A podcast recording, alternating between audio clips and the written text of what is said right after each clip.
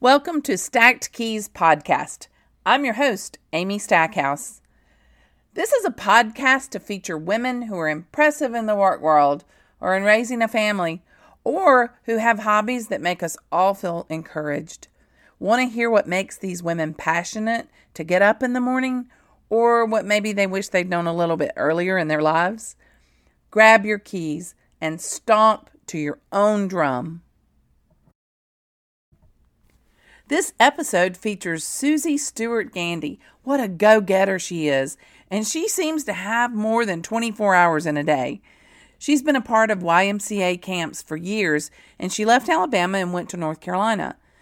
You know people who seem like they've been a leader basically their whole lives? Well, that's Susie. She believes that kids can be creative, and she says that they truly want to be responsible and independent. They just need our help to get there. She loves being the person that kids come to when they need a little bit of extra help one on one, and she loves to mentor her workers.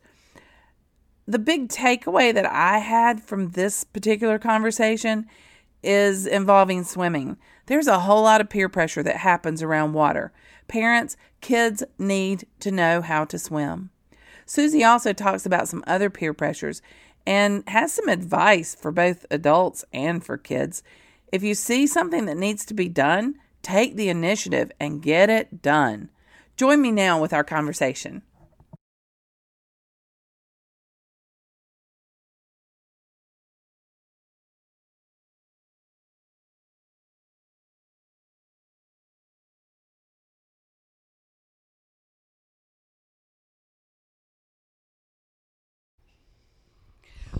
Well, hi. I am here with somebody that I have known for lots of years. I probably should have calculated how many, but I am here with Susie Gandy. Yes.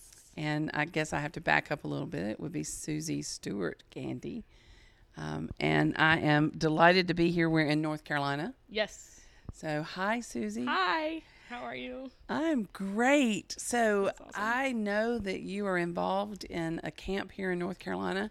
So how about introducing yourself as to what you're doing now and, and who you are? Well, currently, right now, um, I've lived in North Carolina for the last three years. Um, I moved up here specifically to um, come and help grow uh, YMCA Camp Kirkwood and um, to run the summer camp programs and the daily operations um, and train the staff, um, train the lifeguards, um, and be 100% involved in what camp is, especially during the summertime.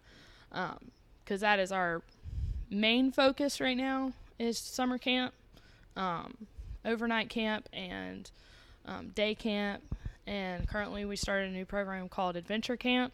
Oh wow, um, that's up your alley. Oh yeah, it's so cool because the kids they camp out all week long um, in tents, and so they don't they don't stay in the cabins like the other kids do. Um, and we go canoeing down the river and do like some survival stuff on the river, and then we do another fun field trip where they go paddleboarding out on the um, beach. We're not too far from um, Wrightsville Beach, about 30 minute drive from here. So, um, kind of a coastal camp, sort of.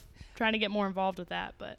Yeah, I saw your yeah. board leaning up there when I came yeah, in. That, yeah, Is that I've, something you had done before? Is that something you, a skill you picked up when you came no, here? Yeah, I, I started surfing when I moved here, or trying to surf. I'm not very good at it. Um, I don't get a whole lot of opportunity to go out and surf, but when I do, um, I mean, I can at least stand up and ride the wave. I can't do any like cool tricks or anything, but uh, I I picked up surfing when I moved here because oh, I was like, fun. oh, you know, that's a thing here. So this is a kind of a we're close to a surfing town. So yeah, and you've been in camp life.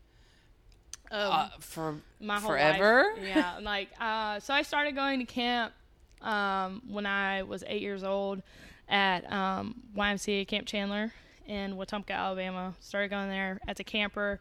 Um, grew up going there. Um, I was at LIT, which is a leader in training. Um, and then they hired me on as a staff member, and I worked there for a really long time.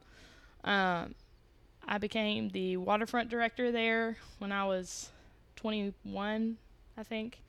It's hard to keep up with the years yeah, now. And then they fly. Um, Yeah. And then I was the interim director one year. Um, I was 24 at the time, and I ran camp. Um, so, and then I moved up here afterward. Um, wow. All right. So, so- you you went to school.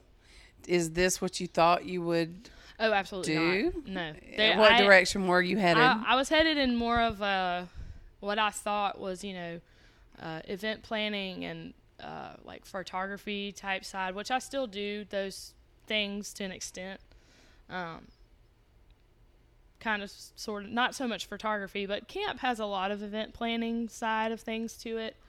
Um, so school did help with that sort right. um, but I I didn't think of camping as a career until I worked for um, my current uh, supervisor, Luke Dooley. Um, he was like, "You're good at this, and you this is what you need to do." And I was like, "Okay." so I just Well, it- went with it and ran with it. So. It impacts so many aspects of growing up and right, and elements that wind up really launching young people. right. What And do I- you see? What do you think about Well, that? I think I think what's so important about camp now is that there are so many kids and technology that just kind of keeps kids cooped up inside and even schools are slowly getting to more that direction of trying to keep kids inside and and camp is just pure outdoors. And I think it's so important for kids to learn how to get outside and um, learn how to make their own fun in a way. Um, obviously, we do provide activities, but there are times where the kids have to get creative and, you know, they actually um, have to use their own minds in order to come up with what they want to do um, and how their day wants to go.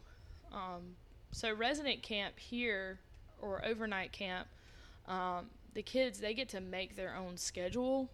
oh and- wow! yeah. So it's not just a It's not just robotic like line. right, right. It's like here. So Sunday they get here and they get to decide um, what activities they want to do throughout the day.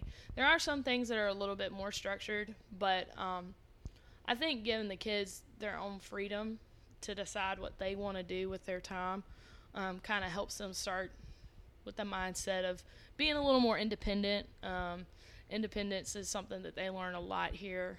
Um, you could be surprised about how, how many parents are like, "Oh my gosh, they made their own bed!" Like what? Um, Really? So it's, it's unreal. It's- foreign concepts for the parents. Right. There's some things that the parents are so blown away. They're like, how did you get them to clean up? And how do you get them to do, I mean, anything? And it's just like, you know, you just got to figure out a way to make it fun for Yeah. one, for them, and show them that, I mean, kids want to be responsible. You Like- think so? Yeah, I think I think that kids really do. I think that they want to learn how to be responsible and how to be independent, and um, camp provides that for them. To whereas sometimes at home, I feel like you know parents want to be all like I want to hold your hand the whole way.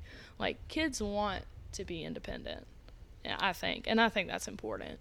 So this is a safe environment to to do that. Do a lot of the kids come in with their buddies, or do you have a lot of kids that you've seen branch out on their own? we we've seen a little bit of everything. Um, we've seen cabins fill up completely with everybody that knows each other, um, and then we've seen you know some kids like completely come by themselves and not knowing anybody. Um, just this last week at camp, um, I have a boy who's this is his second year, but he has autism.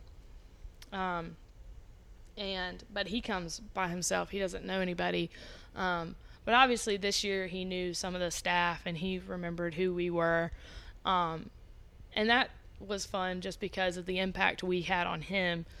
Um, but he learns so much coming here. Oh, I Um, imagine. Would you know? So does he just blend right in? oh yeah, and- oh yeah. And, do you have to make some accommodations along the way? Or? Yeah, as far as accommodations, you know, we have to with a child with special needs. Um, you know, we have to have a staff member a little more one on one yeah. um, with him. So there'll be times where we kind of rotate out, like, hey, I'll be with him, you know, for the for this day or something like that. Um, he really he really opens up with me a lot. Um, so anytime he was feeling down, you know, um, he would come and he would talk to me, or if he was upset about something, um, you know, he was like my little buddy. So yeah, um, he's he's great. Um, but I love being able to be that person for somebody else, um, especially a kid with special needs, but any kid really. Um, and when my counselors are out doing the activities, you know, they're they're with a whole big group of kids, um, you know, and their attention has to be on everyone. To right. whereas I can come, and if my counselors needed more assistance, you know, I can come and kind of give that a child, you know, more one on one. Yeah, you to can zero in on right whatever that need is. Right. Well, that also makes me kind of think that this is a huge job in mm. pulling in different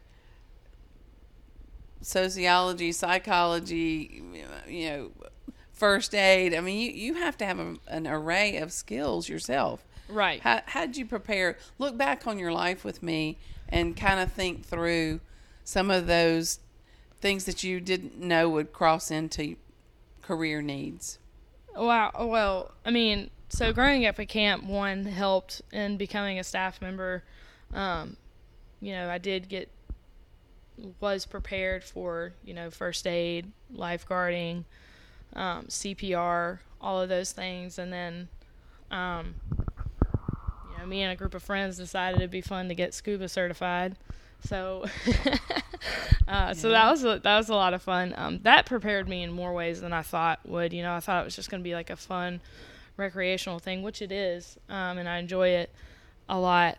But um, as far as you know, being rescue certified and um, those sorts of things. It just prepared me more for the aquatic side of things. Um, and then just as I got older, um, you know, becoming lifeguard instructor, and then, um,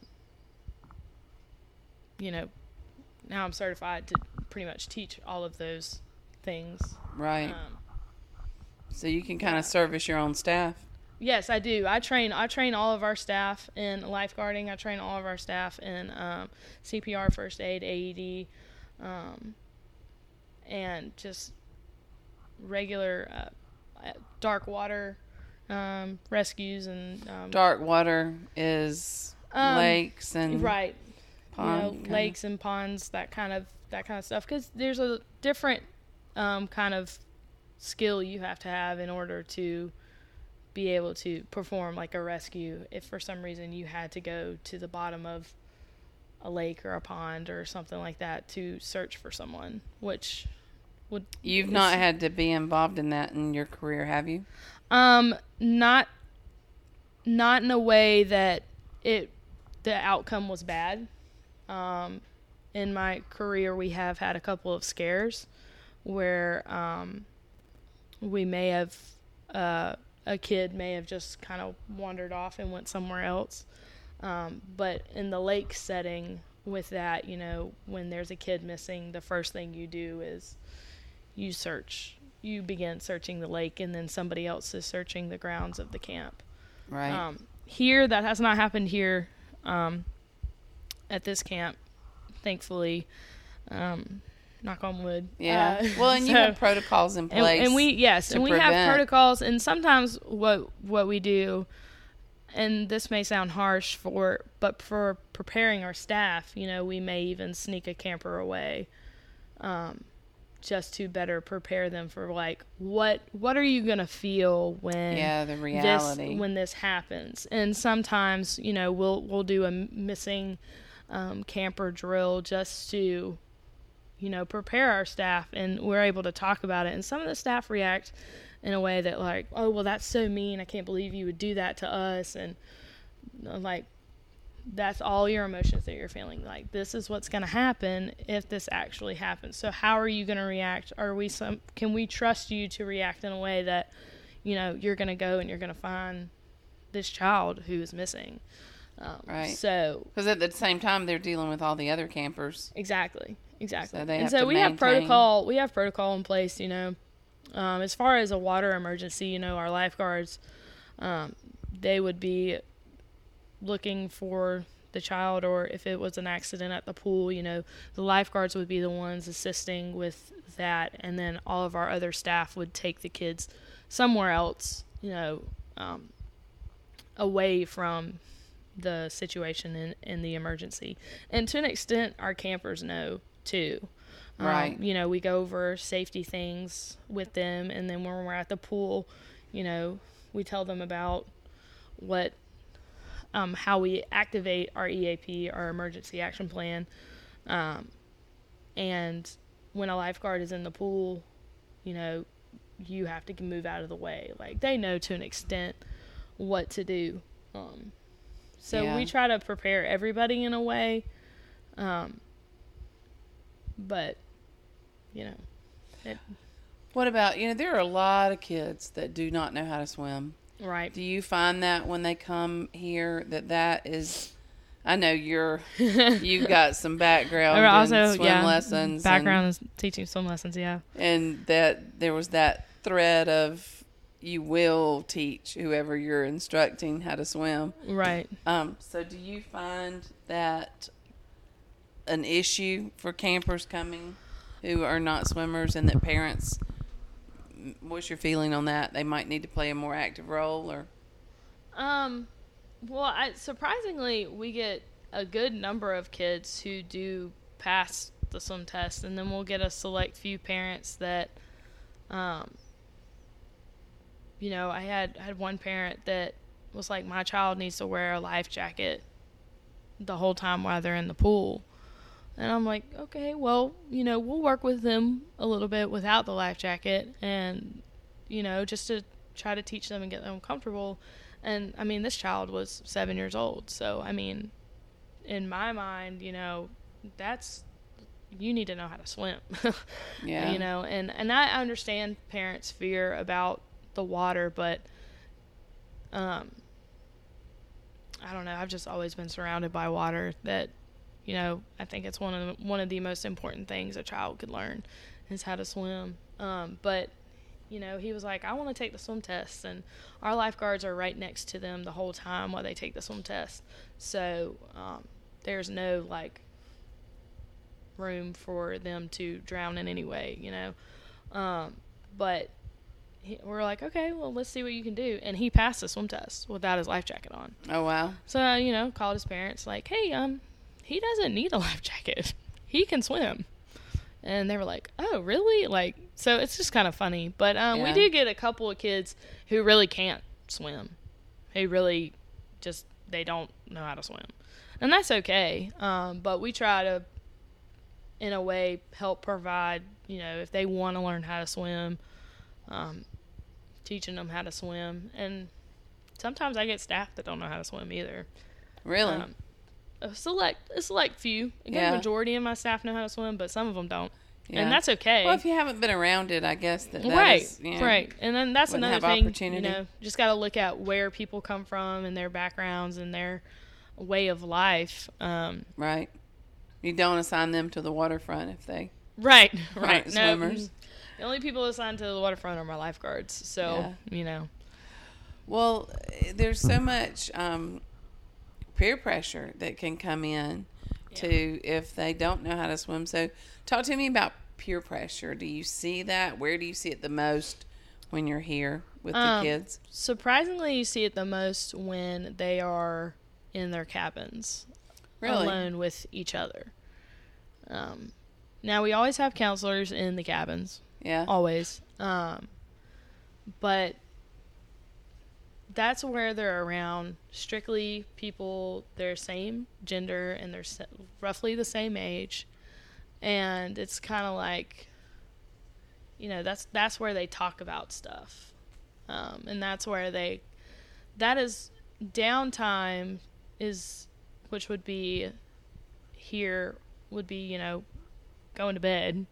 Yeah. um at night is where peer pressure and or more bullying could happen. And that's when that's really where the counselors have to be on their toes. Wow. Um, and at the end of the day, they're tired. Right. So that's kind Right. of a vulnerable time. Right.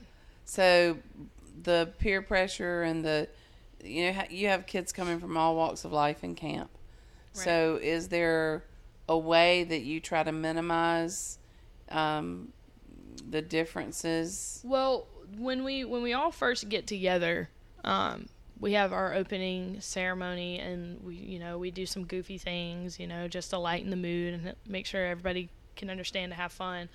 Um, but our rules of camp are one to respect yourself, and we expand on what that looks like and what we're talking about, um, and then to respect others. Um, and Wait, what does it mean to respect yourself? um, well, we tell them, you know, we want to make sure that you're taking care of your body so that you're eating and that you're drinking plenty of water, um, that you're showering, that you're changing your clothes, um, and, you know, just talk a little bit more about what is to taking care of care of yourself and taking care of your body and taking care of your belongings. Um, and it all kind of expands into something more than just, oh, respect yourself Yeah. but um but that's what you because know they may have never heard that message right before. right. They've never may have thought of like oh interesting respect myself you know? And that's rule number one you know? We want them to respect what they're doing here and you know their limits and their boundaries and um but also to kind of maybe sometimes step out of their comfort zone a little bit to try and learn how to grow a little bit more. Um and then we talk about respecting others as well, which is, you know, there are people here who are not like you. And um, it's very important that you are encouraging of their fears, that, you know, that you're not tearing them down because they're scared to do something, or um, that you are not being disrespectful of what they believe. Um, and so we're a YMCA based camp, so we teach Christian um, beliefs and principles. Um, but one of the things I always talk about, you know, with the kids is like, this is what we teach and this is what we preach. And if you don't believe that, that's okay. All I ask is that you be respectful. And if we lay we lay those ground rules down the first day, and then we expand on it again later that night, because then we also talk about the core values of the YMCA, which are respect. So we already talked a lot about respect. Um, we talked about uh, caring, responsibility, and honesty. So those are the four core values of the YMCA. So we talk a lot the first day of really trying to grain in their heads that this is a safe place, but these are the things that you have to do in order for it to be a safe place. Um, and we want kids to feel like they can totally be themselves too, but in a in a kind way, obviously. Have you ever had a situation, and not necessarily here, but just in your whole camping life career, uh, where it just didn't jive with somebody, Oh, absolutely. and oh, for sure. and you have to do something that maybe is painful to you, but so is that something you can talk about? Um, I mean, we've had we've had kids, you know, um, in my camping career. I've worked at a couple of camps, um, but uh, kids get in fights, um, and we've had parents get in fights. Really? Um, so what you see on the ball field sometimes transfers straight into right. what should be pleasurable. Right. Right. And Right. it's it's all it's all been interesting. Um, you just gotta take it, you know, one step at a time. Um, So, Yeah. so do you see that some of the principles that are, are in camp do translate to where have you heard any parents come back with some stories of camp kind of changed their fall as well that maybe a child was going a different way and camp made a difference um, yes, we had um, one kid who, and I don't know if this is necessarily um, I mean, he he was a he was a kid who didn't like to try anything new, and he didn't like to branch out. He didn't even like to eat around other people. He didn't like other people. We do we do family style here at camp, and so what that looks like is each cabin they sit at their table and they um they get the food is put out on the table for them and they pass it around, you know, Yeah. like you do in a family. Um, and he just he didn't like that. He he didn't want anything to do with and the mom was so worried about all of it. Um you know, he's worried about swimming in the pool with all these people.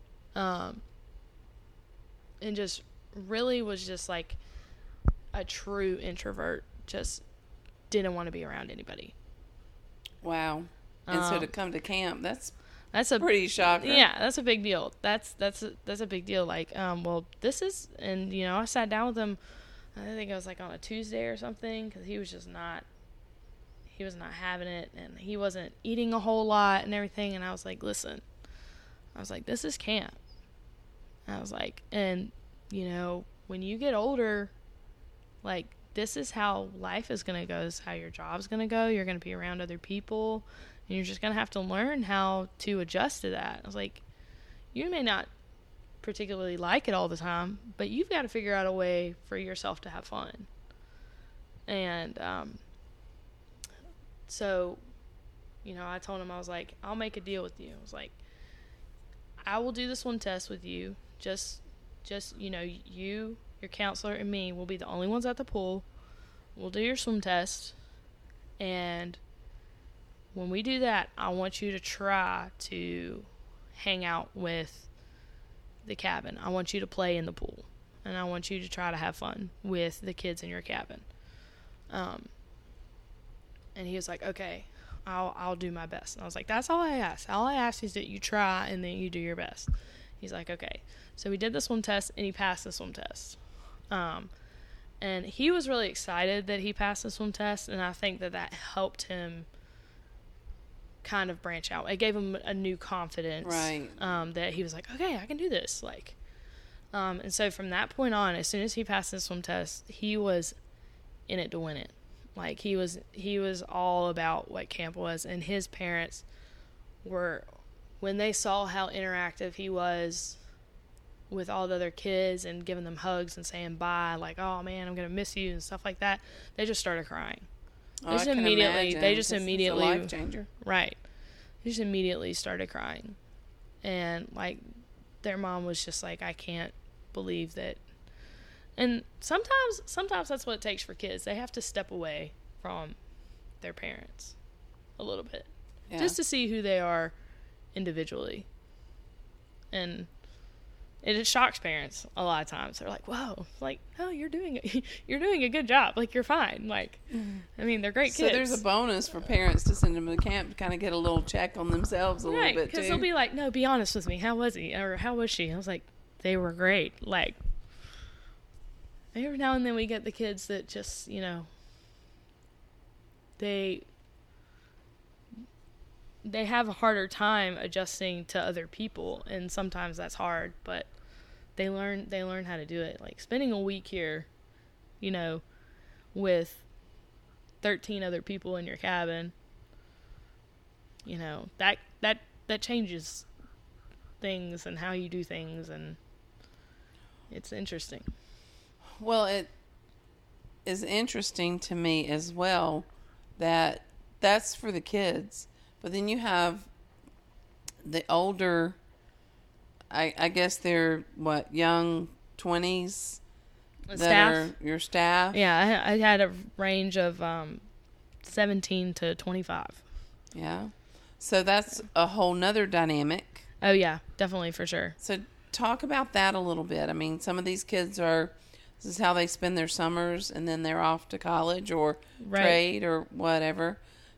So you're working with two segments of the population. right two How do you two do that? different generations like two different styles and ways of thinking too yeah um you know i've always i've always had a a passion for more of working with teens because I feel like that's the age where they truly define themselves as a person.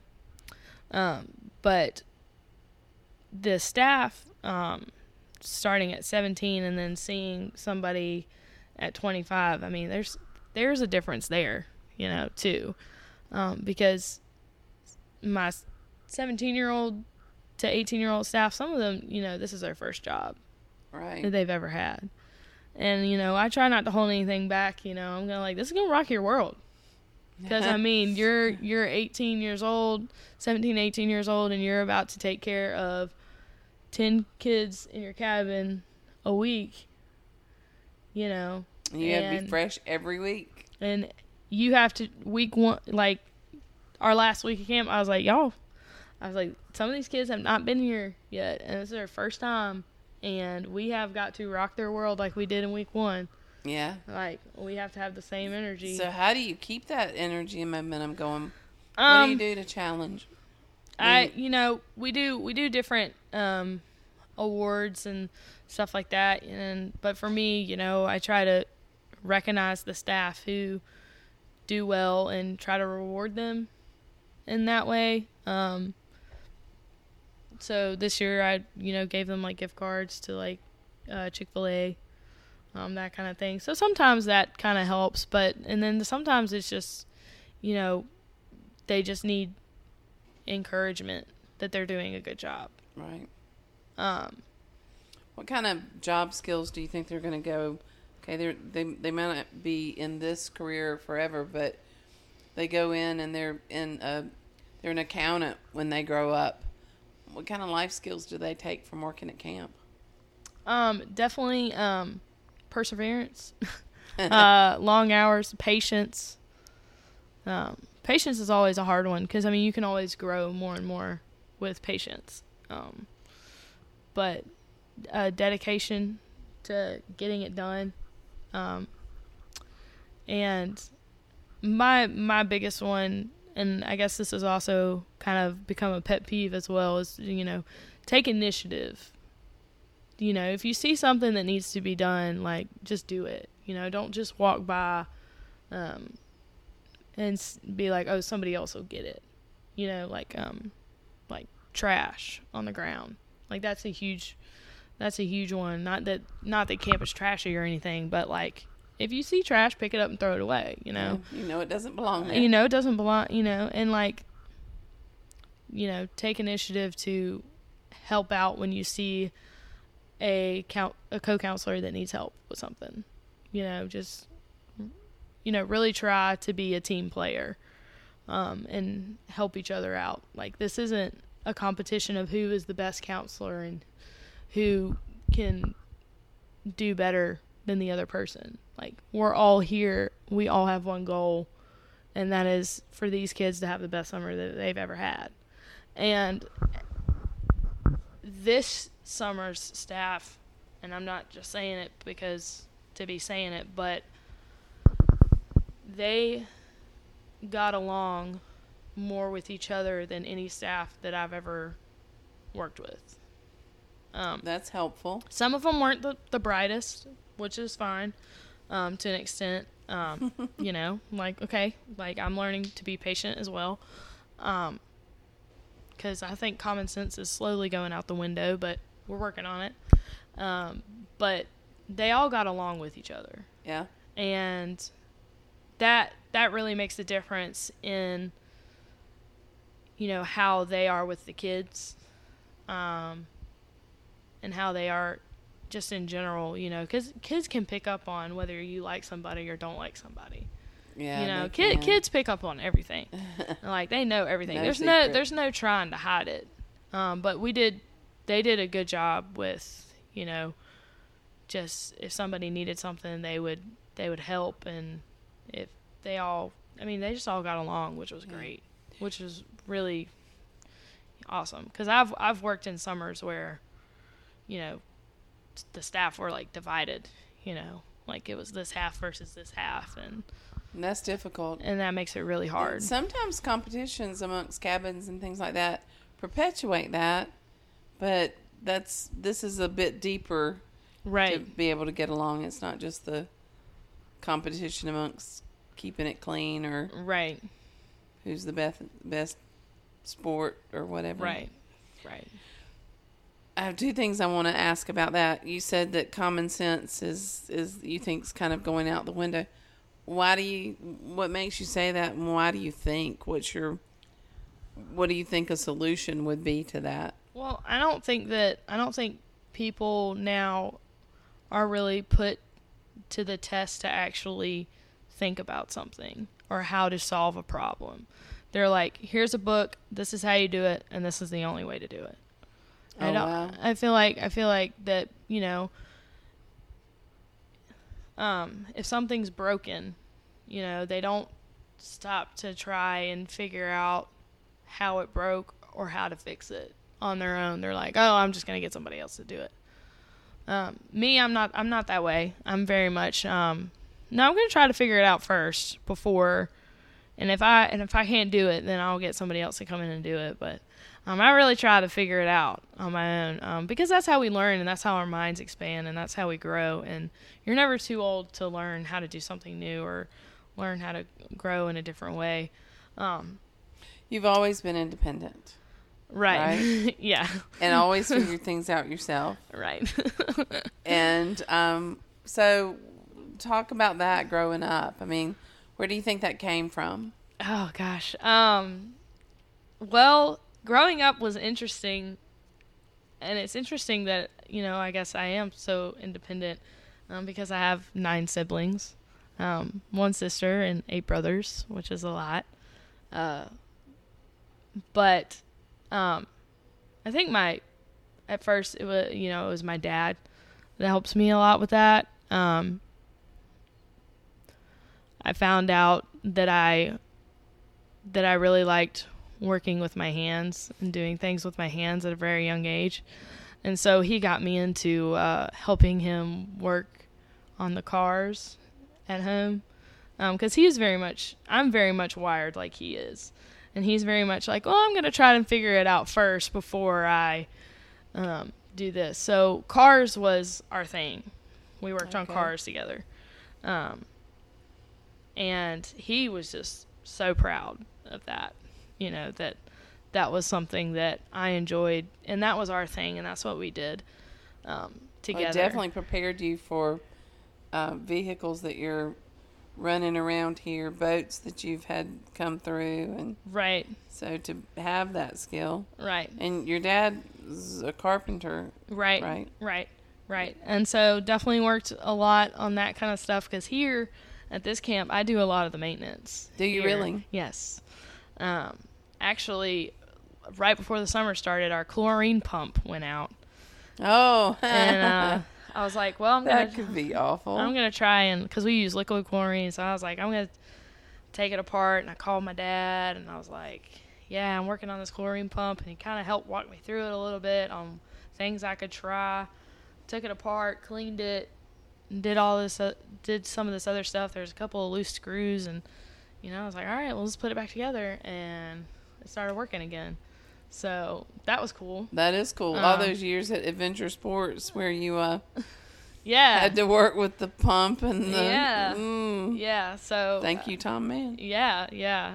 You know, working there was great. Um, so my dad helped a lot with that, with the beginning of my independence, and definitely encouraged me more and more. And then, um, uh, my aunt, you know, she provided my first job ever. Uh, she was a florist. Um, so that involved working with your hands, you know. So And Um, creative eye. and creative creativity and that kind of thing. So that was a lot of fun. Um, I started out there when I was 12. Um, Just uh, Child labor. yeah, cutting off the cutting off the thorns of all the roses. Because I mean, roses were super popular when I was that young. Um, everybody wanted roses, everything. Um, so there were times where I would just sit there all day, just cutting the thorns off of roses. Oh wow. Um, and then slowly built up to being able to do bigger and better things, and um, as far as the bouquets, and then uh, she entrusted me with the big arrangements, like that was always a big deal. If you got to do a big arrangement, it was like, whoa, that's so awesome. Yeah, that Um, can make or break her, I guess, with it going right, right, right. Um, and then she always enjoyed, you know, we got along really well, worked really well together. Um, but then again, my mechanical side of things, she's like, "Oh, you're really handy. Go fix this. You know, figure out how to hang this up there or something like that." So, um, uh, but, uh, and then, um, when I graduated high school, I moved to Camp Kirkwood. I mean, Camp, sorry, Camp Chandler. Chandler. Uh, when I graduated high school. Um, and then I learned a lot from Art Mason. Art Mason was He was very handy. yeah, he he was the handyman and he uh, worked on all the boats and all the things. So I learned a lot about boats um, working with him. Um, learned how to, you know, do oil changes and winterize and all that stuff with the boats. Um, Well, kids do not learn those kinds of things today. right, I mean, have no clue. It's one eight hundred somebody fix it or do it. right. I mean, there's an app for everything. for- so. Yeah. Yeah. Um, yeah, and it's it's interesting because I'll have you know I'll have some of my staff that'll tell me like, oh yeah, I've never changed a tire before, and I'm just like, what? Wait, what? so do you go? Come on. And I'm like, let's let's go do you know, and well with my with my year round staff, um, there's a couple of people who you know have never even been on a uh, zero turn mower or something like that. So you know, I teach them how to you know work with that. Um, That Yeah. I think is a big deal yeah, because that takes coordination. right, Tom Right. just got one not long ago, and yeah. I'm done. I'm not doing any. Right, right. Uh, it was really funny because my brother sent me a video of my three-year-old niece on theirs, Oh um, driving theirs, and I was like, "Look, she's already learning." There Like, um, So that sounds like probably a core little thread in your family is roll your sleeves up, do it, learn it. right. Get it done. Well, the saying the saying for our family is "Stewarts get it done." So And that they do and so across the board. it's always been instilled in us and this is 100% my parents um, and my grandparents um, like like you've been given a job and you're gonna finish it and you're gonna do it and you're gonna do it to the best of your ability like and that's just always been instilled you know in us with my dad in ways of construction and with my mom with school because my mom my mom is very um, she's very school oriented and very um, i mean she's an english major and teacher and she started two different private schools in montgomery um, so she is very uh, i mean she set goals for herself and has accomplished them and um, she's just an inspiring woman um, and she's great. She's been awesome. I mean because she she wanted to have she wanted to know what our education was going to be like growing up and so she made it what she made our education basically um, because she started the schools that we all went to and graduated from um, and so that was that's really cool um, and everybody in the family is contributing to society these days. So, right so you did a great job. right right in some way or form or fashion you know Yeah. Um, my family uh, is definitely all over the city of Montgomery, um, for sure. Like everywhere you turn, there's like there's a Stewart. there's a Stewart somewhere. Um, They're everywhere. Uh, So, do you find a lot of families aren't like that? I mean, y'all were a very independent family, and are a very independent family, but you seem to have the tools to learn more and, and perfect and and failures and successes and but do you see that and kids don't have that I I guess so. I I guess I you know. I don't know. I guess I don't really know how to explain it or I mean why it is that way and I don't know if it was there was an extent where my parents, yes, they did teach us and help us grow, but at the same time, you know, they they did step back and you know, all right, let's see how they do, you know. And Yeah. uh, I think Was that painful sometimes to for them to take a step back and you're like I think it was "Wait, I think it was a little more painful for them in a way, which Oh. you know makes sense. Um, for me, like for me, I always I was always like I'm going, like Mhm. I'm I'm I'm gonna do it. Um, some of some of my siblings not not so much. Um, they're they're not as I'm gonna go. Well, I mean everybody everybody is successful in their own way, which is a great blessing. Um, but it may have taken them a little longer to take that step. Um, Well, circumstances for each individual sometimes are quite different, even though they may look similar. right, right. Because every every personality responds in a different way. Yeah. Um, So, sibling rivalry. I mean, I mean, I know y'all play hard, oh man, Woo. um, but y'all do have lots of family gatherings and and right, Um, so I mean, y'all. right. What would you tell the kid who is like, I just can't stand my siblings? I mean, would you like have something to say to Oh them? yeah, I talk to them about that all the time because we have kids who come here with their siblings and they're like, I just I can't deal with them. They drive me crazy, and I'm like, come come sit here and let me tell you a little story about um about my life. I was like, do you know how many siblings I have? They're like, no, and I tell them, and they're like, oh my gosh, how how did like how do you do that? And I'm like, it's like you know all you can do as a sibling is continue to be kind and be loving towards them because they may end up later in life being the only friends that you end up having later in life. And so um that was that was one thing that especially towards my younger siblings I was like I was like I'm I'm going to be as kind as I can because there were times where my older siblings were very mean to me and rude to me, which I mean, that's what siblings do. Um, kind of life preparation, isn't right, it? right. And and you know, looking back at it, I'm like, yeah, they were very mean, but you know, whatever. I got over it eventually. Um, but that was something that I did not want to do to my younger siblings. I was like, I do not want to push them away or tell them like that they can't hang out with me and my friends. Um, and we're all super close. Like, Yeah. I mean, I'm, I'm close with all of my siblings, but my three younger brothers, I'm definitely, um, I'm definitely really close with them because of the way we grew up together. One, do you think it's a little bit different too? I, I have, there's six of us, and we came in stages. There were the three older ones and the three younger ones. Well, the one kind of in the middle between older kind of floats between the two groups. But, but my parents also were in different um, parts of their life when the younger group came through.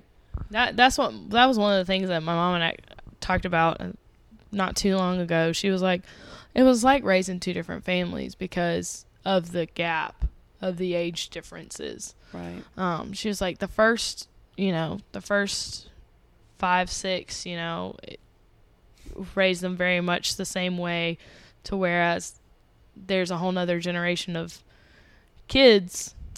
Um, it just says we were raised a little bit differently just because of the way things were going. or- Yeah, the dynamics and circumstance of family. right, right. I mean, my oldest sister was teaching kindergarten or teaching school when I started kindergarten in my school. So, you know, she was almost a mother figure at times. Right, right, and that's that's how that's how my older brother was for us. Um, I remember when I first started dating um, my husband now. Um, wait, you know, two three years later, you know, his family invited me to go to Canada with them. But this was while we were dating. This wasn't, you know, we weren't engaged. We weren't, you know, we were dating.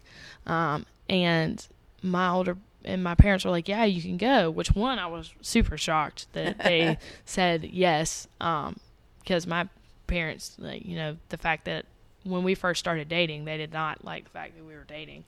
Um, but that's a different story. Um, but when my older brother found out that I was going to Canada with them, he was like, and y'all didn't think to ask my permission. Like he got he got so upset over me going and that they did not ask if it was okay with him if I could go. Oh, so wow. he he So he um, had that parental feeling. Oh yeah, he definitely um, was very very protective of me. Um, and when I got married, it was just he was just real sweet um, as well. Um, you know, so yeah, he was definitely more of a. You know, I mean, obviously he was my brother, but it was also, you know, yes sir, uh huh, yes sir, I will, you know, the, probably the only person that I brother that I would say yes sir to, you know, because he's he's the oldest, and in my eyes, growing up, he never did anything wrong. Yeah, I Um, can understand that. He never got in trouble, or um, come to find out much later Yeah, I that he bet there did- were some stories. that he did that he did do some things, and I'm like, oh really? Oh, okay. but he probably wouldn't appreciate me sharing any of this. So Yeah, that's like a season for parents. You know, they don't. Uh, you just have no clue and cannot put them in the role of ever getting in trouble or doing anything or going through some of the th- same feelings and and um, emotions that you do. But that probably helps you too as a counselor and running the Right. camp. right. Well, I think one of the things that Not running the camp, but running the program. that sets me aside though from a lot of directors though is a lot of directors come into directing camp not ever being a camper or not ever being a counselor for that matter and um, so I think what sets me aside from a lot of other people is that I've been a camper, I've been an LIT, I've been a volunteer, I've been um, a counselor. I was a counselor for six years. Yeah. You know, I've been uh, a coordinator or director, whatever you want to call them, and then now I run my own summer camp program. Yeah. Like, um, and so that's what I try to tell my staff, and that's what I try to tell my my campers too. You know, it's like I've been where you are. So of all people that are going to understand you, it's going to be me. Right. Like I know exactly what it is that you're going through, and I'm not just saying that to be saying that. I'm saying it because it's the truth. Right. To where some of my counselors have never even been campers before, Right. you know, and they wouldn't, they wouldn't know.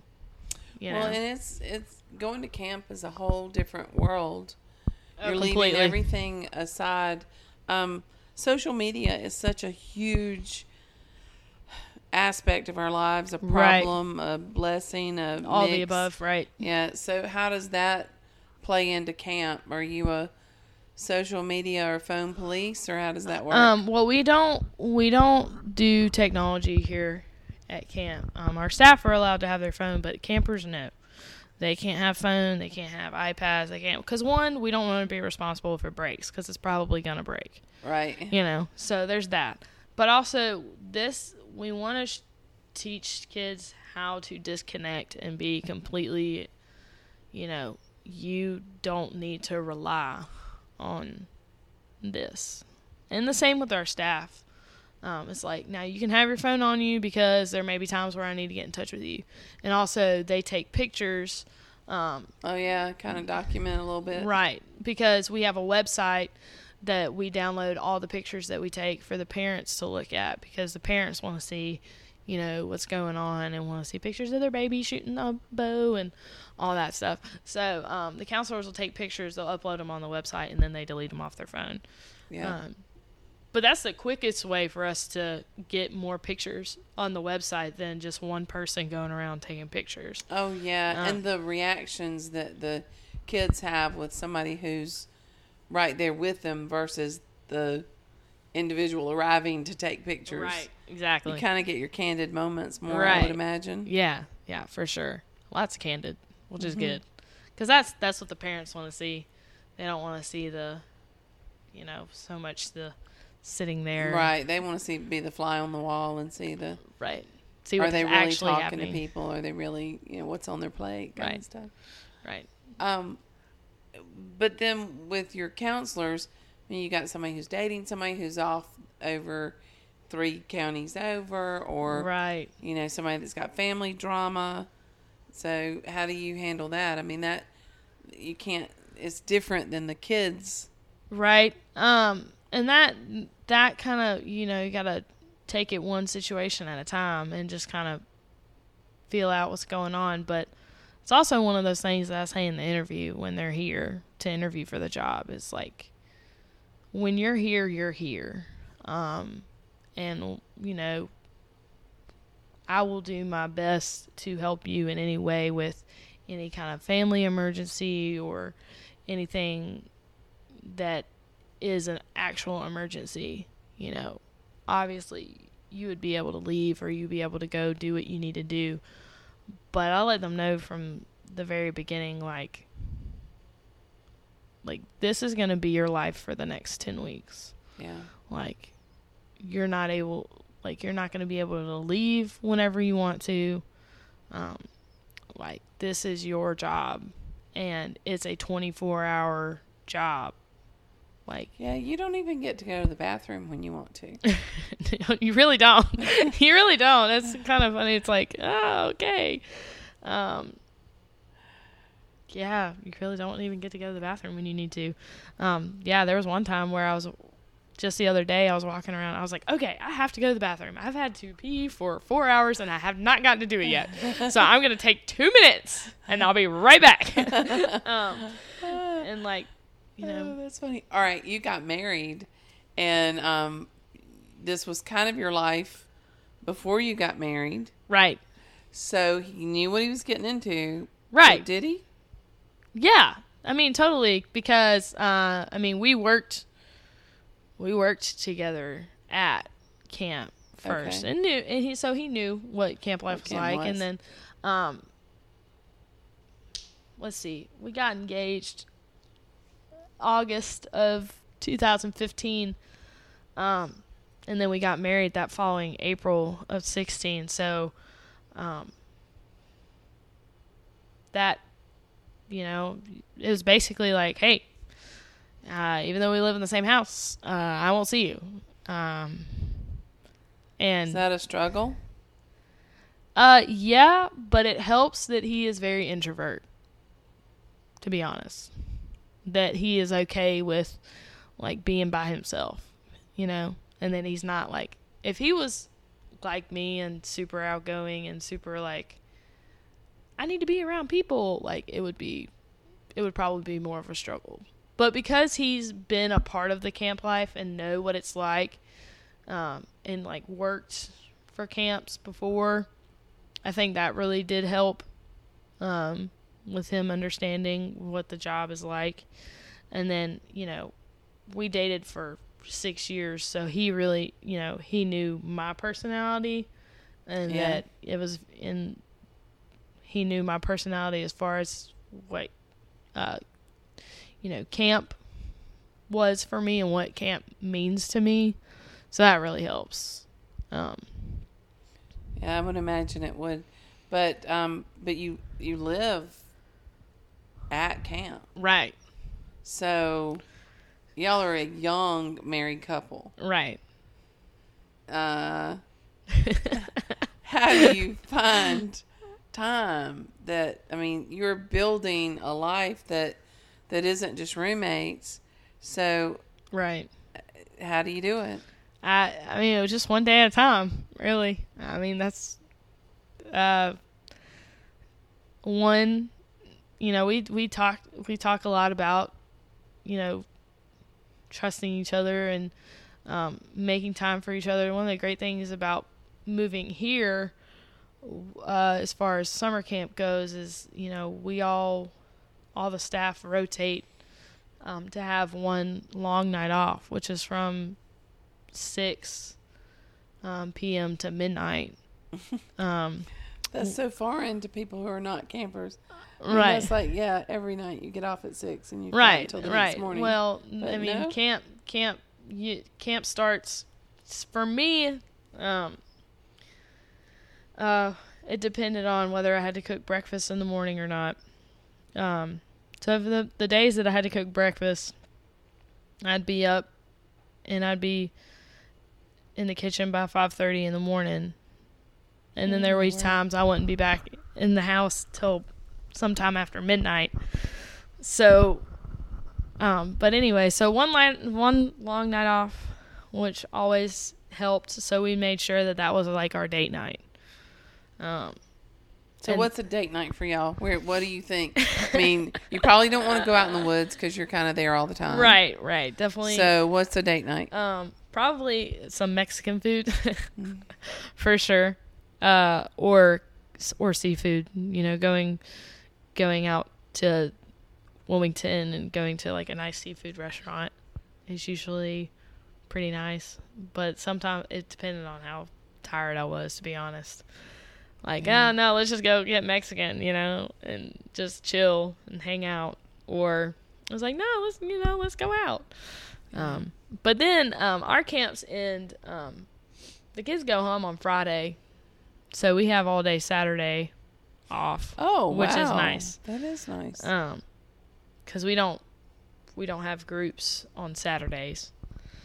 Um, so during the summer, yeah, we don't do we don't do camp on Saturday, and the kids check in at three on Sunday. okay, so you so- have a little bit of time. Right, right. Well, that's good. So there's a little bit little bit of time in there, but um, there's some unless you're having to get the camp prepared for the arrival on Sunday, and then Right. Saturday is still a work day. Sometimes it depend. It depends on what happened on Friday and or what's broken and what you know. It just kind of depends on what's going on. Yeah. Um, So do you keep his life separate? And and I'm avoiding saying his name because I'm having to think because all I can come out with is Gandy. uh, yeah, yeah. I mean, that's what I call him. I still yeah. call him Gandy because that's what I've always called him. Always the last name, and then when it became your last name, it's like, well, hi, Gandy, Gandy. Yeah, it's like, wait, what? I don't, I don't respond to it. People have tried. Yeah. People have tried to be like, hey, Gandy.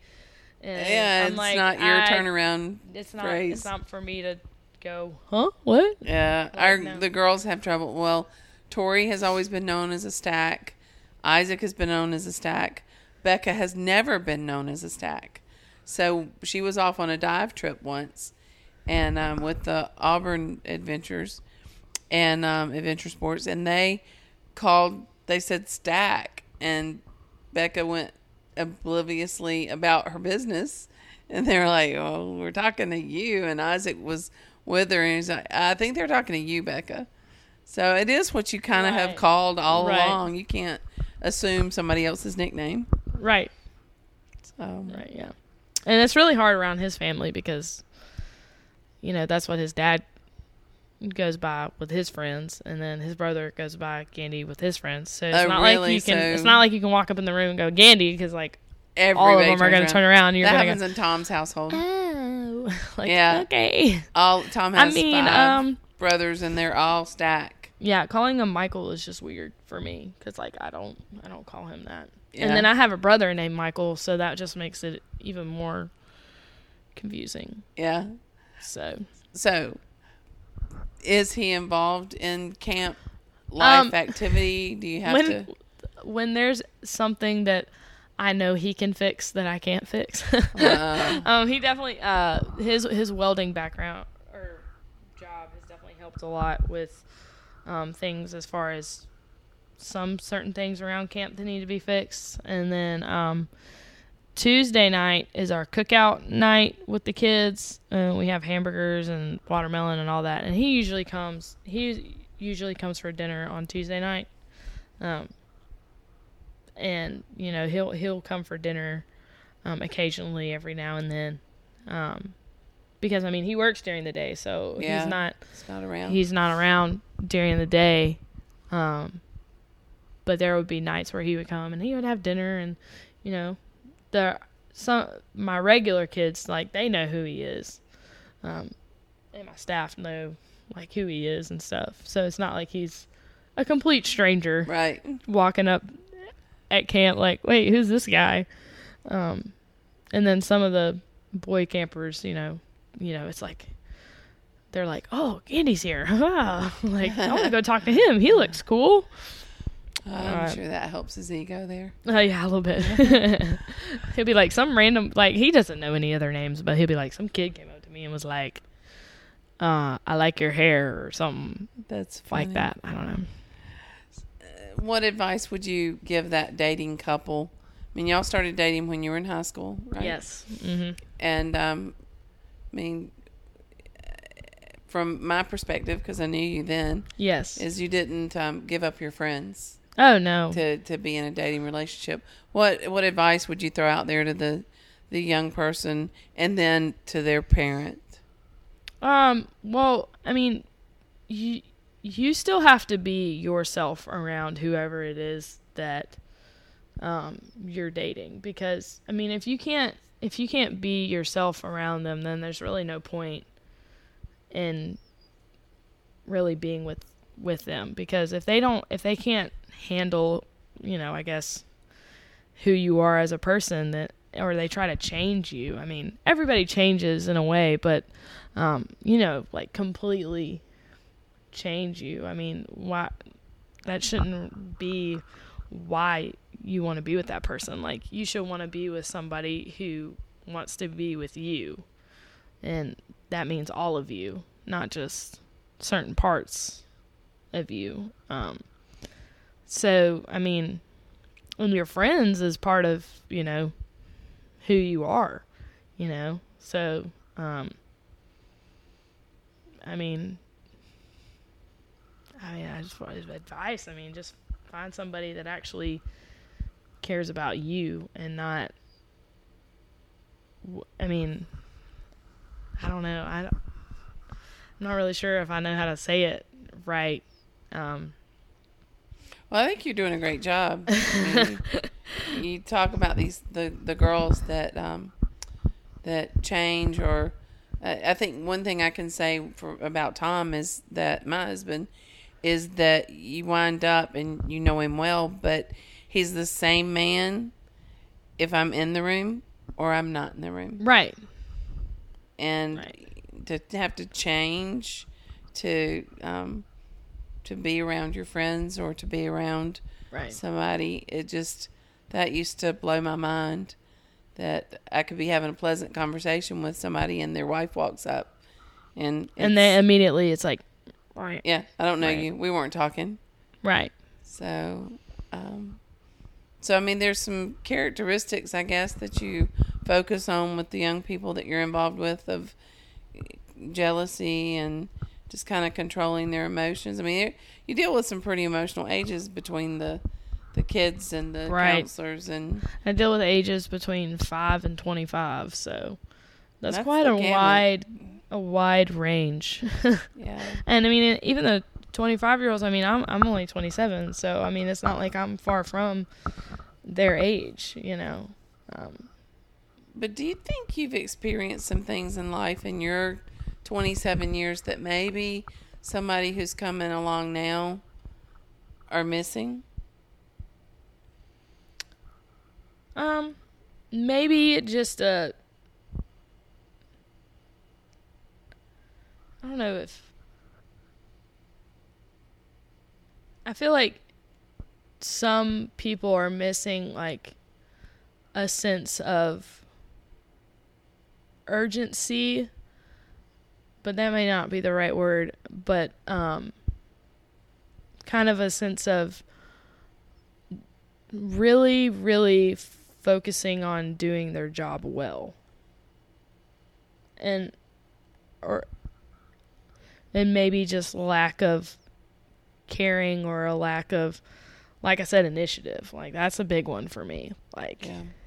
you know i i hate seeing somebody just sit there and it's like what like these dishes could be being cleaned and you're just sitting on your phone like not doing anything or just, just a little stuff like that i mean i just Yeah. I don't know, and a, a sense of wanting to really do their job well. Um, and that's one of the things that that's I kind of try to instill in my staff that you know if you don't care about this job, you can get up and you can walk out right now. Like that's totally fine. I would much rather have not enough staff than have an abundance of staff who don't care. And you know, I try to and tell them that, you know, one in their interview like listen, like this is something that I care about very much. And what you do is going to reflect on me. And I care and you know, I care about that. I care about how they represent who I am as a person because I have to trust that they're going to go out and they're going to do their job right. Um, and, and there are times where I get a couple of staff who obviously really don't care, and those are the staff that don't make it. Oh, I'm sure. And It's a um, hard job, and so not to be committed um, makes it Right. um, more difficult.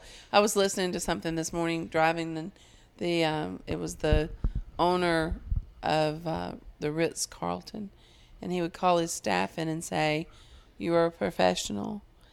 Every one of you is a professional in your job, and we professionals are servicing professionals coming into our hotel establishment." wow, And so if you're treating one another professionally, right, then you wind up with a top notch result. right. So it was pretty interesting to hear it put like that. Oh, that is interesting. So we were talking a little while ago about your family, and you have a great quantity of siblings. Um, and Gandy's an only child. Gandy, So- ha- Gandy has one brother. Has one brother, one he has brother. one brother. Yeah. Okay. So that So was a little bit of shock? that we grew up completely different. Like just absolutely could not be more opposite.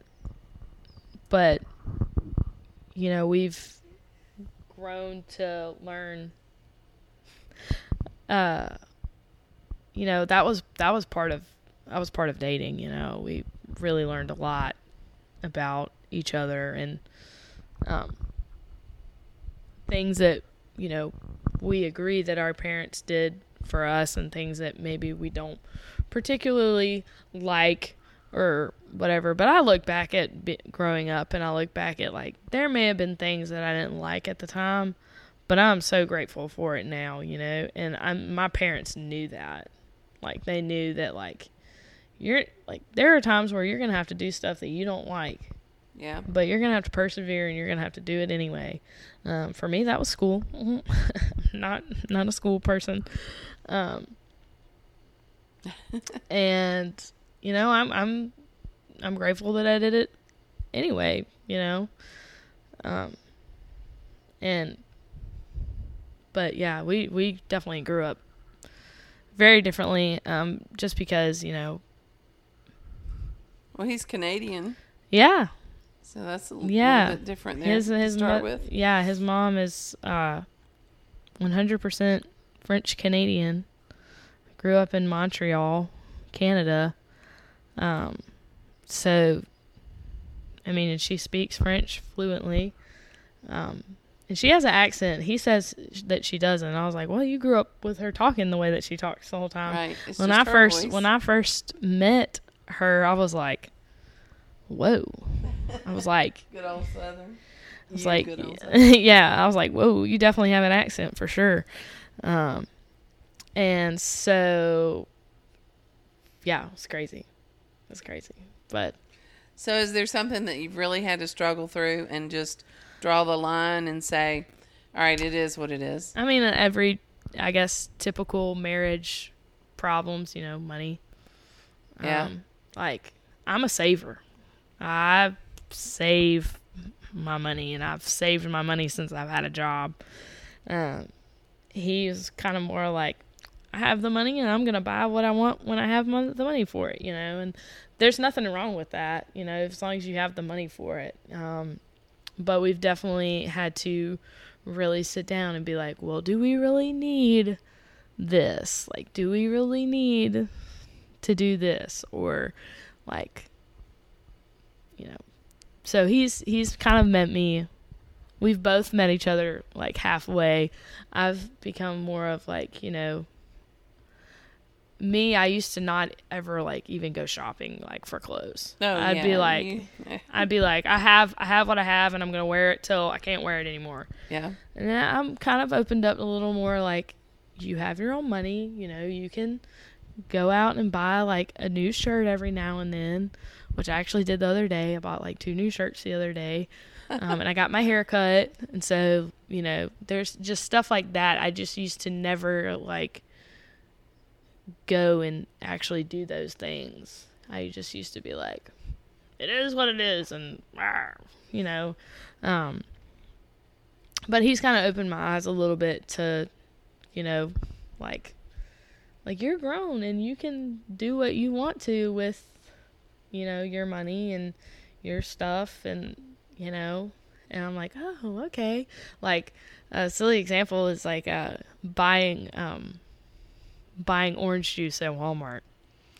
Like we we never had orange juice growing up at it's home. expensive for that many Uh, people to and yeah, so actually drink so it. my parents used to with milk, they used to keep the empty gallons of milk and they would buy 2 gallons of milk. They would pour half of it into the other empty jugs and then fill the rest up with water. Yep, my mom did that, So and then we had powdered milk too. You probably did. Ugh, no, I can't. I can't do powdered milk. I can't. I can't do that. Ugh.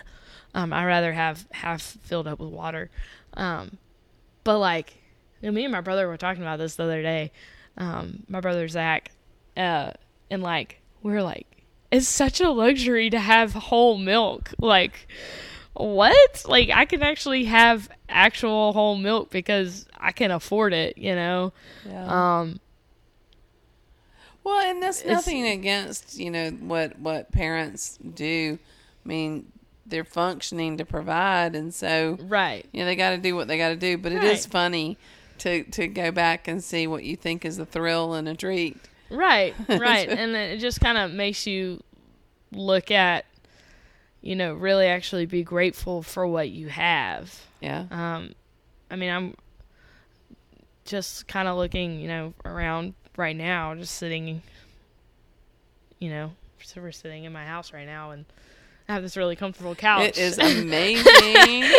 and like, we bought it. it. Um, we bought it um, a couple of months ago, like shortly before summer started, and you know, just sometimes looking at looking at that, like, wow, I'm able to actually buy a couch like that.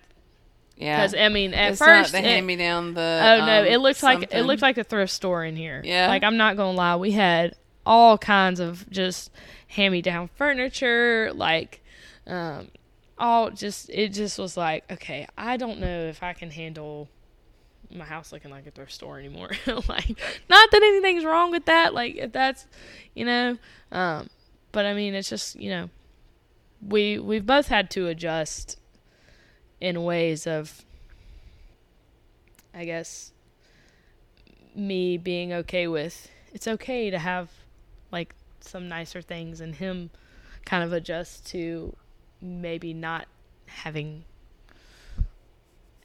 everything. I don't know. Yeah, not that he had everything. He didn't have thin. not not to say that he had everything growing up because he didn't, but um, just they they were able to have more luxuries. I guess they were able to go like their thing was growing up was they went on a lot of trips. Like Yeah. they went to a lot of places and um, especially all around the U.S. I mean, he may have almost been to every state, pretty close. Um, to whereas that's more becoming a thing for me now. Like I love to travel. Yeah, I I, was gonna say you love to travel and go diving. I mean, that's what y'all did honeymoon. right, wasn't it? Right. And every two, I mean, every two years now we we try to plan a, a good dive trip. Um, just to you know, next year we're going 2020. We're going to Grenada. Oh. Um, so and last year we went to Antigua, and then for our honeymoon we went to St. Lucia. So you know, you know, we we've kind of tried to figure out if we're gonna spend our money, like where do we really want to spend it? And we found out that we, you know, we want to spend it on going on trips. So, Yeah. um, So it sounds to me like you're planners. You figured out planning gets you where you want to be. Well, we're we're planners. We're planners to as far as this is where we want to go. This is what we. These are some of the things we want to do when we get there, but other than that, we'll see where the trip takes us. Yeah. To an extent, it's kind of like once we're there, we kind of let the trip just take over. You know, we don't plan like every single minute of Yeah. our trip. You know, But to get there, you have to plan. You have to plan the budget. Right. You have to plan the time. I mean, your time is not completely your own. no, you're and there right. are seasons that you cannot. You're right. I cannot. Yeah. I cannot go anywhere in the month of May, June, July, and typically August. This August d- didn't really develop as much as we thought it would, but um, yeah, we uh, if we go anywhere, you know, it's you know, we go home for Christmas and you know, we try to do something for Thanksgiving because we have off for that. Um, but as far as planning like a big trip, you know, we try to go in September because that's usually Good off season time to go places. right. But Yeah. I mean, you can well even March and April, you can forget trying to go anywhere in March and April. Um, I mean, we'll go home for Easter, but that's like a three, four day trip. Yeah. And as much as I love going home and seeing my family and seeing all of them, that's really not considered a vacation because No, it's, it's exhausting. it to- it really is. Um, well, the drive is long, and then seeing everybody. They're everybody not under wants one roof. yeah, everybody wants to see you and everybody wants to, which is totally fine. Which Yeah. I love hanging out with my family and they're great. They're a good time. There's just so many of them. Yeah. Well, I, I So- get that. I mean, you wind up a little while here, a Uh, little while there. yeah. They're all rested and relaxed, and you're kind of exhausted because you've been running. So, ultimate goals, dreams, what's out there? Oh gosh. Um man, I don't even I don't even know. Honestly, at this point I'm just kind of trying to take it, you know, one little step at a time because I mean for me if if the hurricane of Hurricane Florence taught me anything, I mean it's, you know, life is too short to just try and plan out every little bit of your life and to try and figure it all out now. Really, it's just about taking it kind of one step at a time.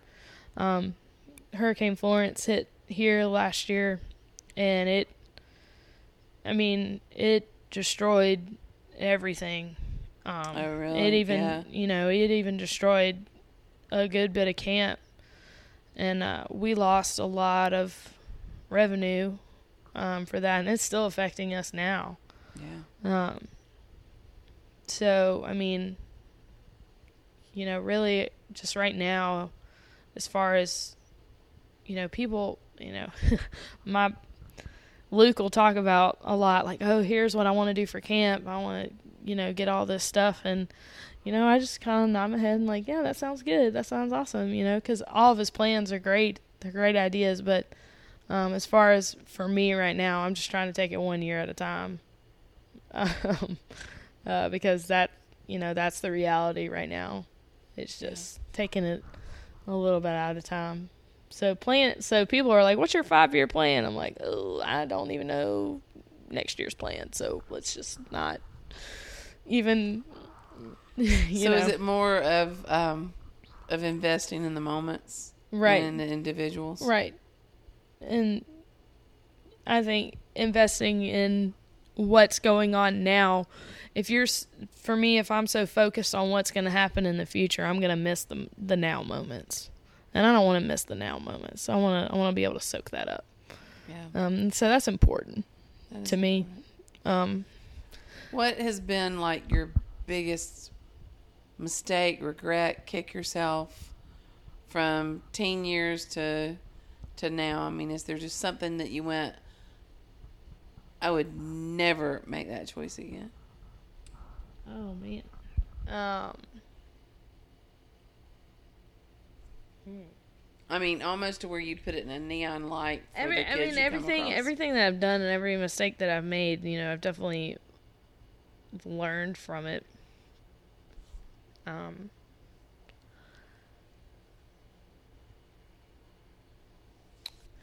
wow, that's a that's a hard that's a hard question. Mm-hmm. um, It could easily be answered with I never make mistakes. I mean, no, I've definitely I've definitely made mistakes, but I think mistakes are what um, make us better people. So I I don't know if I I regret any of my mistakes. Um, just because it it's definitely shaped shaped me and molded me to the person I am now. Um. So yeah, I don't. I Well, don't- with kids, a lot of times um, suicide rates are up, and yeah, yeah. and um, and they they don't see a way out, and to be able to say to that kid, look, a mistake or a mishap or a decision does lead you down to who you are. I mean, I guess that's a significant message. I think I think it's all about how you react to your mistake. Too, you know, you make a mistake. Are you going to own up to that mistake, or are you going to blame other people for your mistake? So, the like said, the suicide rates. You know, honest, honestly, if we're being really honest, those people are blaming other people for their problems. And there's always somebody else to blame for something else and they're not owning up to it. And that's what the majority uh, leads them to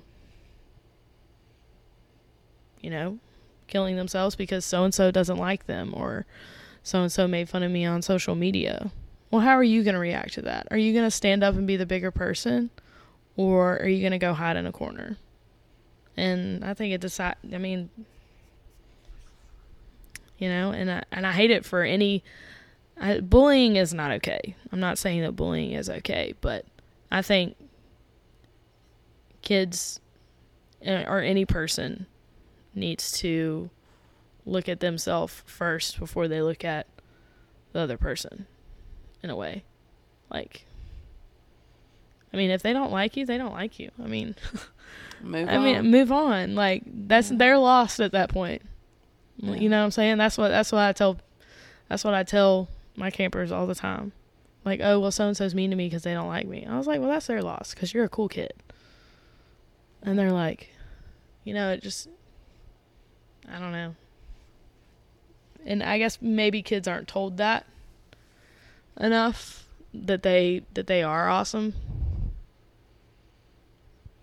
That is a message I You think know? that, that does get lost.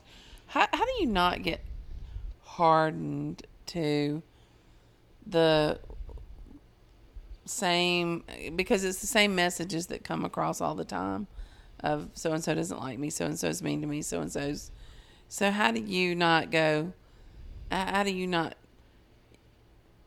just get so hardened to that message coming at you from other from from kids or from peers Well, because everybody deals with it because it's a different person. That's, I mean, you can't get hardened toward, you know, if a kid comes up to you and says, "Hey, somebody doesn't like me," and then a different kid comes up to you and says, "Hey, somebody doesn't like me." I mean, if it's different people, you know, it's like, okay, this is a different person. So, you know, the same message, the same same thing over and over again. Um, at first, for a while, for me, you know, my patience was definitely, I didn't have it. I'll be honest, I, I did not have it. Um, and there would be times where maybe I did dismiss it and I shouldn't have. Um, but I've grown a lot since then to really see that each child or person that comes up to you to ask you a question or um, tell you something that is emotionally going on with them is a different person than the kid who came up to you yesterday. And so you have to respond in a way that is still loving and kind and understanding. And yeah, it's just crazy. That's great. Yeah. Anybody in your life that you can can definitively go back and point to and go, "Yep, that person impacted my life." Yeah. Um Yeah, there's you know, there's there's a few people um well, Luke Luke Dooley for one is somebody that changed my outlook on camping for sure. Um, because I I did some things the same way so much and for so long and this is how it was. It was this way or no way at all. To whereas he kind of helped open my eyes to where like it's okay. You can get creative and you can if you don't like the way something's being done, like you know, you can change that. And um and so that that was really um, eye opening for me and um, moving from one one camp that I had been at for a really long time and then going and exploring other camps um, definitely helped a lot and he he was a big part of that um, wanting to expose me to other places and other camps and see how other places do things and um, like there's no one right way you know, to do something. Um, so he definitely has a big part in in that for sure as far as my career goes. Um, but yeah, there's a I mean there's people placed in my life um like like my mom. We didn't get along for a really long time. Um, yeah, we uh, we didn't get along for a long time growing up, and I think that was because one we were so different, and I don't know if uh, I don't know if she really liked that per se. Um, so she she tried to you know, I guess. Um, yeah, I don't know, but now or even know what to do with different. Right. I mean, that could be right. Right. Um you know, because I don't know if she just wanted me to kind of be like her or um, what it was, but now now we're we're very we're very close now. Um, and I and I look back at it saying, you know, like she was she was my mom, you know, um, she wasn't there to be my best friend all the time, you know, um, because her role was to be my mother and not not my best friend. And so, of course, there are going to be times where I didn't like a decision she made or something like that. But looking back at it, you know, I mean, we, we talk about this all the time too. Um, looking back at it, it definitely made me become the person that I am because of her in a lot of ways. Um, so she's awesome. Yay. Yay, mom. Yay, mom. I like what she turned out. Um, all right. Got one question for you. Okay. Superpower. You get any superpower that you want oh, gosh. for one day. So, what would your choice? Oh, I would I would teleport because that way I could go wherever I wanted. There you go. That'd be cool. So, would you take anybody along with you, or would? oh yeah, a... no. Me and Gandy would go wherever it is he wanted to go, wherever I wanted to go. A little mixture of where we both wanted to go. That'd be cool. Be a packed twenty four hours, wouldn't it? It would. It would be no sleep. We're getting it done. Let's do it. Rest tomorrow.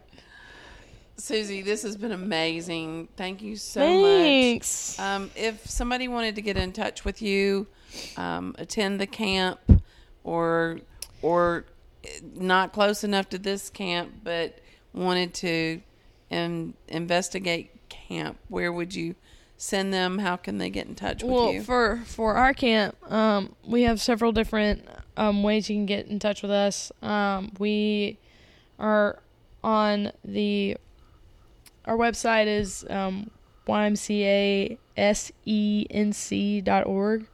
Um, and you can click on locations and click on Camp Kirkwood, and um, you can register online. Um, you can find us um, online and all that. And then uh, the main contact is Luke Dooley. Um, his phone number and email is up there. Um, my email is up there as well. Um, but yeah, you can also uh, contact uh, anybody really at the Y, and they'll give you um, our information. Um, but and as far as I mean, as far as camp goes, and you're looking for a YMCA camp, really, you can Google YMCA camp in your area, and there's a website um, for them uh, for sure. Because uh, the Y is, we're all very much on the same page as far as um, you know, websites go and that kind of thing. So, I mean, the goals. Well, right. what about um, somebody who wanted to come work for you? They've they've heard you. They kind of want to. Right, right. Um, well, as far as right now, I mean, we don't do a whole lot of hiring um, right now, but uh, for summertime, um, I normally start that process in in January. Start getting the word out there That's about. Early. Yeah, it's it's pretty early. Um, it's definitely really early. Um, but really, uh, March, April, and May is the big crunch time for trying to find um, staff. So yeah, you can email me, um, and I'll definitely get back with you for sure. Um, but just kind of the sooner I can, you know, interview people and get that process rolling, um, the better uh, for them and uh, for camp. Because also, you know, what I try to do too is try to get the staff out here who I'm potentially wanting to hire out here on a weekend just to kind of see how camp kind of runs with activities and that kind of thing, just to, for them to be able to see if this is something that they actually um, want to do. I don't really like to, um, you know, dive in and they have no idea what to expect. Um, but I have a feeling that I'm going to get a lot of staff back from this past summer. So that's really exciting. That's really good. So, uh, yeah. And but I'm looking, you know, always looking to hire um, more people because I mean, camp impacts them just as much as it does the campers, um, which is always exciting. Great. Thank you again, Susie. It's been a pleasure. Thanks for having me. I really appreciate it. It's awesome. Yeah.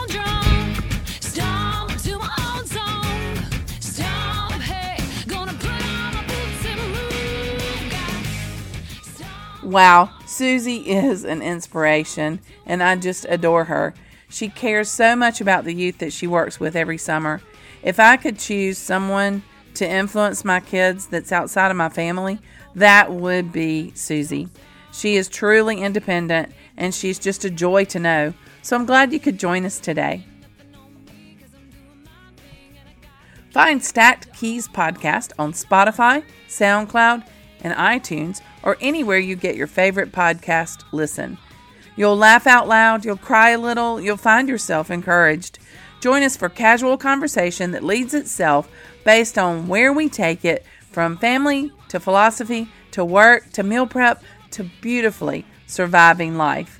And hey, if I could ask a big favor of you, go to iTunes and give us a five rating. The more people who rate us, the more we get this podcast out there. Thanks. I appreciate it.